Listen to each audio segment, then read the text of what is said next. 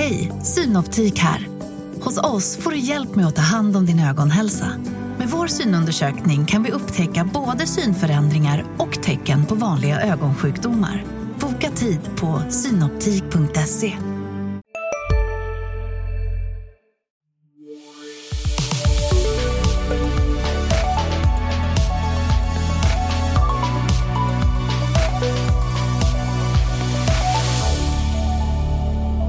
Hej allihopa och välkommen till veckans avsnitt av Dagens Industris Analyspodd. Det är fredagen den 22 september, klockan är 10, så ni vet vad vi vet ungefär. Jag heter Ulf Pettersson och med mig har jag inte mindre än två gäster denna gång, nämligen Mikael Olsson och Torbjörn Isaksson från redaktionen.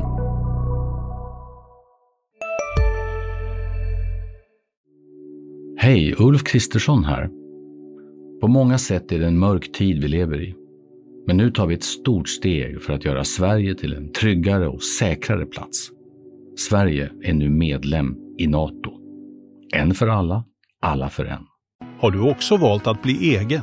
Då är det viktigt att skaffa en bra företagsförsäkring. Hos oss är alla småföretag stora och inga frågor för små. Swedeas företagsförsäkring är anpassad för mindre företag och täcker även sånt som din hemförsäkring inte täcker. Gå in på swedea.se/företag och jämför själv.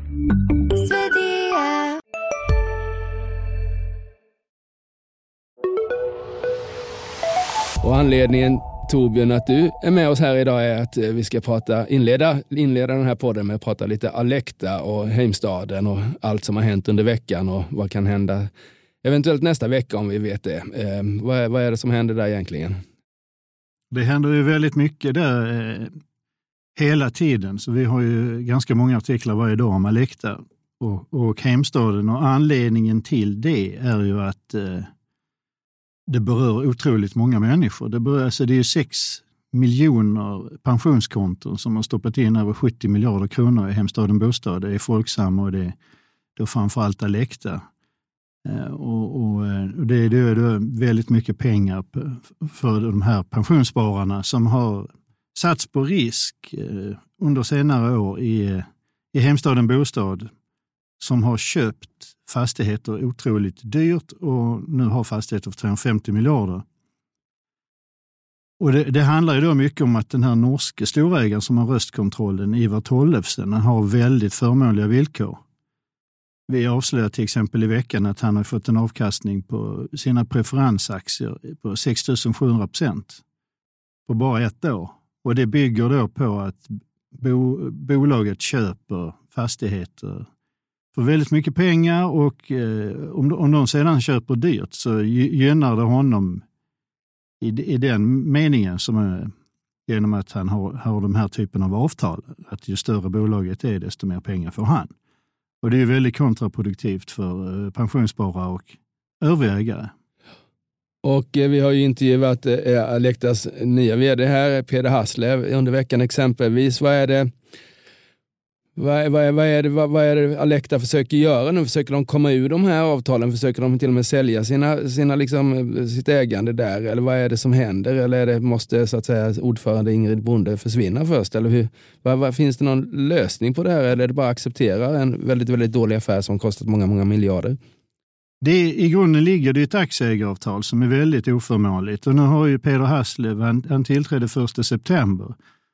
Men han är ju den enda på Alecta i ledande position. De har ju tillsatt lite andra människor som ännu inte tillträtt. Utan han är den enda som kommer utifrån och som inte är nedsmutsad av den här affären. Så han har inte varit inblandad i. Så han är den enda som egentligen då kan bedöma den mer objektivt. Och han var ju väldigt tydlig i en intervju vi gjorde med honom att det här var ett otroligt dåligt avtal och att det är en affär som egentligen inte skulle ha gjorts överhuvudtaget. Och de tar ju nu in jurister och de utreder då, Finansinspektionen utreder vad som har hänt och om det har varit oegentligheter. Sen är det ju också så att det är väldigt svårt att komma ur det här aktieägaravtalet, för att det kräver kanske 90% av ägarna går med på det.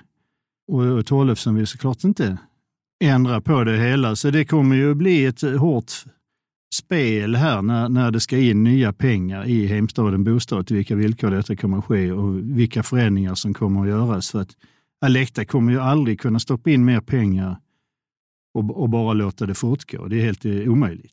Och Heimstaden behöver pengar helt enkelt. Det liksom ligger framför att de ska in med nya pengar så att säga, så den frågan kommer aktualiseras. De kommer både att, det har de också sagt till oss, de kommer både behöva sälja fastigheter och ta in nytt kapital för att klara av alla sina lån när räntorna gått upp.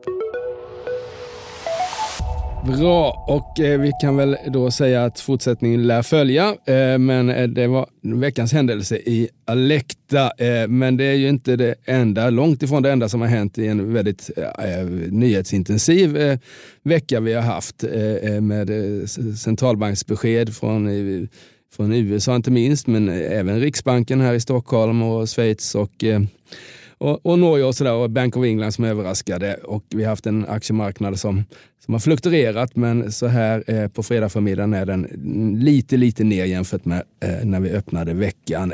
Mikael, vad tycker du har varit intressantast i veckan? Ja, men, det har ju varit en hel del bolagshändelser, men det är klart att centralbanksmötena och beskeden är ju det som har styrt och varit det stora. Så är det ju. Så är det, och det var en ganska splittrad bild bland de här centralbankerna. Jerome Powell på Fed, amerikanska Fed, var väl åt det högaktiga hållet. Framförallt han så tydligt indikerar att det blir en räntehöjning. De höjde inte räntan i veckan då, men att det kommer en till i år, och framförallt att man inte kommer sänka som man tidigare så att säga gett uttryck för, som marknaden hade trott på också, lika mycket 2024 om det går som Fed tror då med ekonomin, den amerikanska ekonomin. Det var ju, det satte ju press på börserna och skickade upp räntorna, och även Erik Thedén var väl då Fed-kompis där, men också att förklara att det blir ytterligare en räntehöjning om det inte händer något alldeles extra i höst här, och pratade inte heller om några lägre räntor, utan det var först 2026 som det eventuellt räntan skulle då sänkas igen. Så det var två stycken hårda centralbankschefer, och så hade vi då lite mjukare från Schweiz där man inte höjde räntan som förväntat, och även i Bank of England där svaga inflationssiffror gjorde att det precis vägde över till att hålla den brittiska räntan oförändrad. Så det var mixade signaler, och det är väl ganska typiskt för den miljö vi verkar i nu, är att osäkerheten är stor överallt egentligen. Men om man ska säga någonting om det amerikanska centralbanksmötet, så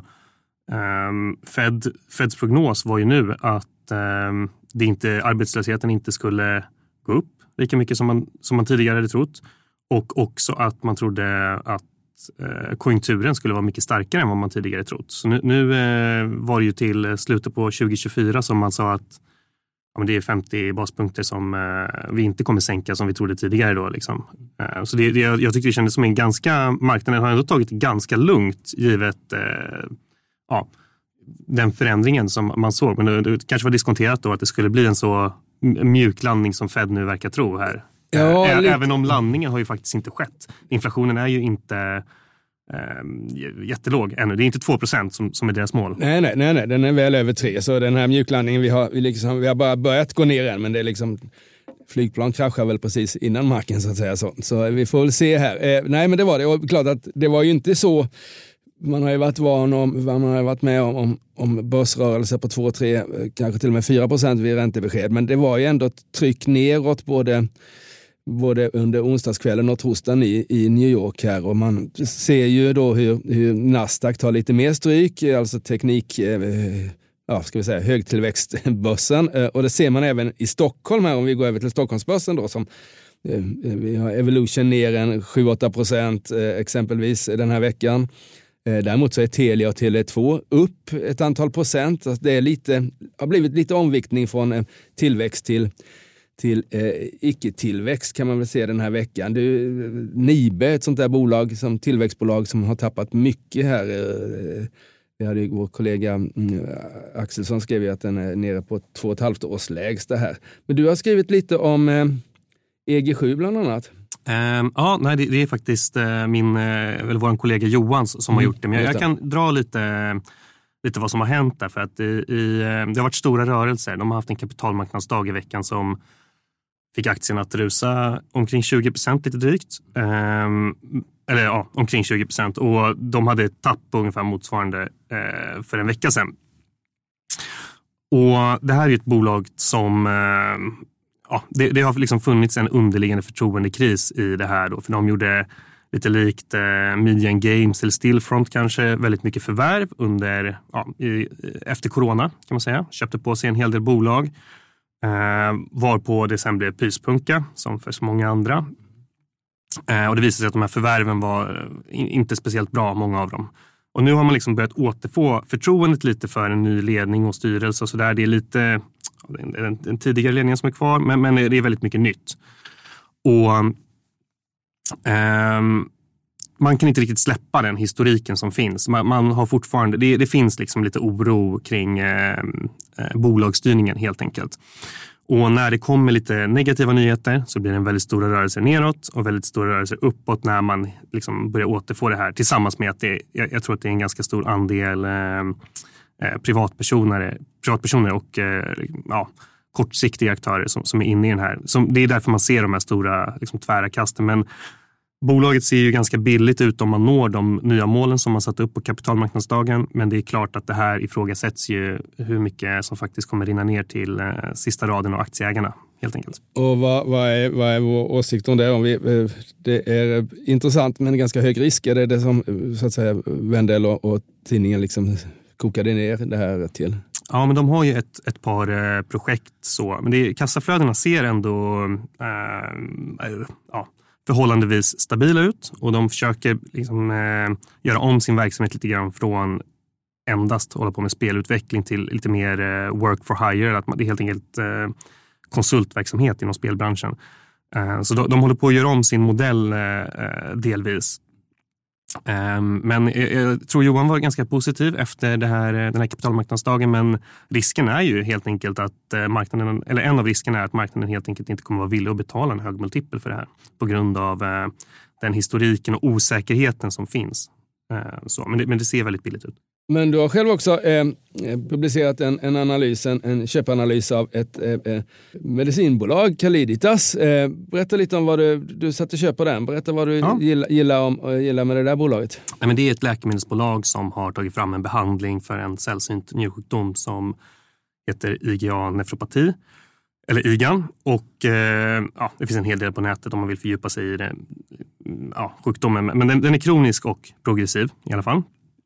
Jag skrev en köprekommendation som kom ut nu i helgen och där skrev jag att bolaget har gått från ett läge med relativt stor osäkerhet och där marknaden har haft stora förhoppningar, det här var kanske för 3-4 år sedan, till att idag då ha låga förväntningar på sig en relativt god intäktsvisibilitet och att det då bäddar för en multipel expansion, att man ska vara villig att betala lite högre för det här nu när man inser att de faktiskt tjänar pengar. För det här är ett bolag som har gått från att vara ett forskningsbolag till att vara ett kommersiellt läkemedelsbolag helt enkelt. Och de har direktförsäljning i USA och det är där de har ett accelererat godkännande och den stora intjäningen kommer därifrån. Och deras förhoppning är då att de ska få ett fullständigt godkännande av FDA i slutet på året då. Och det skulle utöka marknaden, hjälpa försäkringsbolagen då, som är en viktig del för att få betalt i USA, känna sig tryggare, och dessutom skulle det ge Calliditas möjlighet att prata om forskningsdata som inte ingår i nuvarande label då. Så det vore en positiv trigger. Och sen så håller de ju på och slår om ifrån att ha gått med förlust till att bli lönsamma. Och det beror lite på hur mycket de lyckas sälja av sitt preparat Tarpeyo då, som det heter i USA. Det är extremt, bruttomarginalerna är över 95%. Så det är en väldigt skalbar affär och kostnaderna är relativt fasta. Liksom. Så det är ju lite beroende på hur försäljningsutvecklingen blir, så kommer det att göra ganska stort, eller få väldigt stort utslag då, på hur det faktiskt går. Precis. Men är det bara USA eller har de liksom penetrerat eller ska penetrera Europa och övriga marknader också? De siktar på att både i Europa och Asien då. De har inget godkännande i Kina ännu. Det är också en sån grej som skulle kunna komma i år, men den kinesiska marknaden tror jag man som aktieägare ska ha. Man får se det som en option skulle jag säga. Det är inte säkert att de kommer kunna slå igenom där, och prisbilden är väldigt annorlunda. Det är mycket, mycket lägre priser än i USA. I Europa så har de en partner som heter Stada som har kommit igång.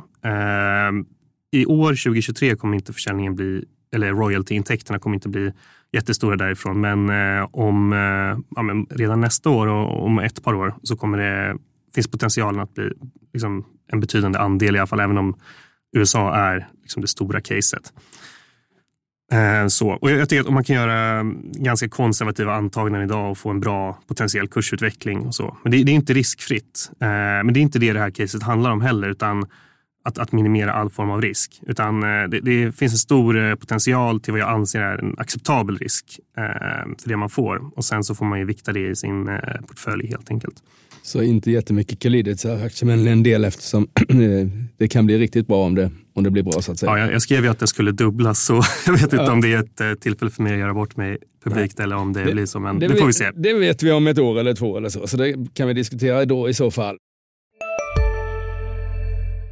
Välkommen till Maccafé på utvalda McDonalds-restauranger med barista-kaffe till rimligt pris. Vad sägs om en latte eller cappuccino för bara 35 kronor? Alltid gjorda av våra utbildade baristor. Hej, Susanne Axel här. När du gör som jag och listar dig på en av Krys vårdcentraler får du en fast läkarkontakt som kan din sjukdomshistoria. Du får träffa erfarna specialister, tillgång till lättakuten och så kan du chatta med vårdpersonalen. Så gör ditt viktigaste val idag, listar dig hos Kry.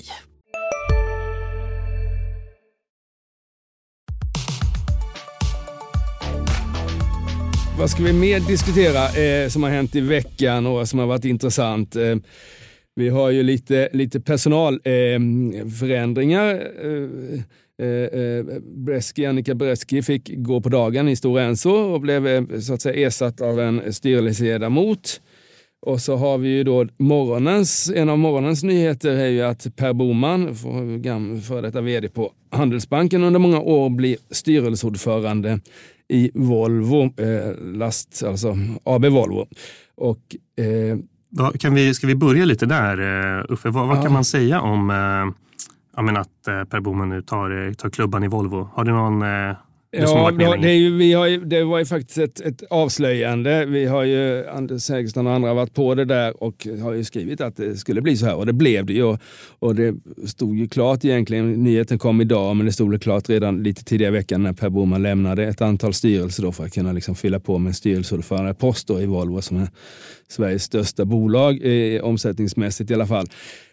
Jag tror ju, nu ser aktiemarknaden, den var ganska mycket, tillhörde de mest handlade här på morgonen, Volvo-aktien, men och var ner 0,5% ungefär som börsen inledde ner, så det var inte liksom några jättestora kursskillnader på det där. Och det är klart att man kanske inte ska överdriva en styrelseordförande förändring i det korta perspektivet, men om man tittar lite längre fram så tror jag ju inte aktiemarknaden är något som gillar det här. Alltså det som aktiemarknaden vill se i AB Volvo, det är ju att man så att säga hanterar kassan genom återköp, kanske dela ut VCE som har bättre tillväxtmöjligheter än så att säga lastbilarna, där marknadsandelarna är ganska fasta och det är svårt att hitta förvärv som är vettiga. Volvo har försökt med det med ganska dåligt resultat genom åren.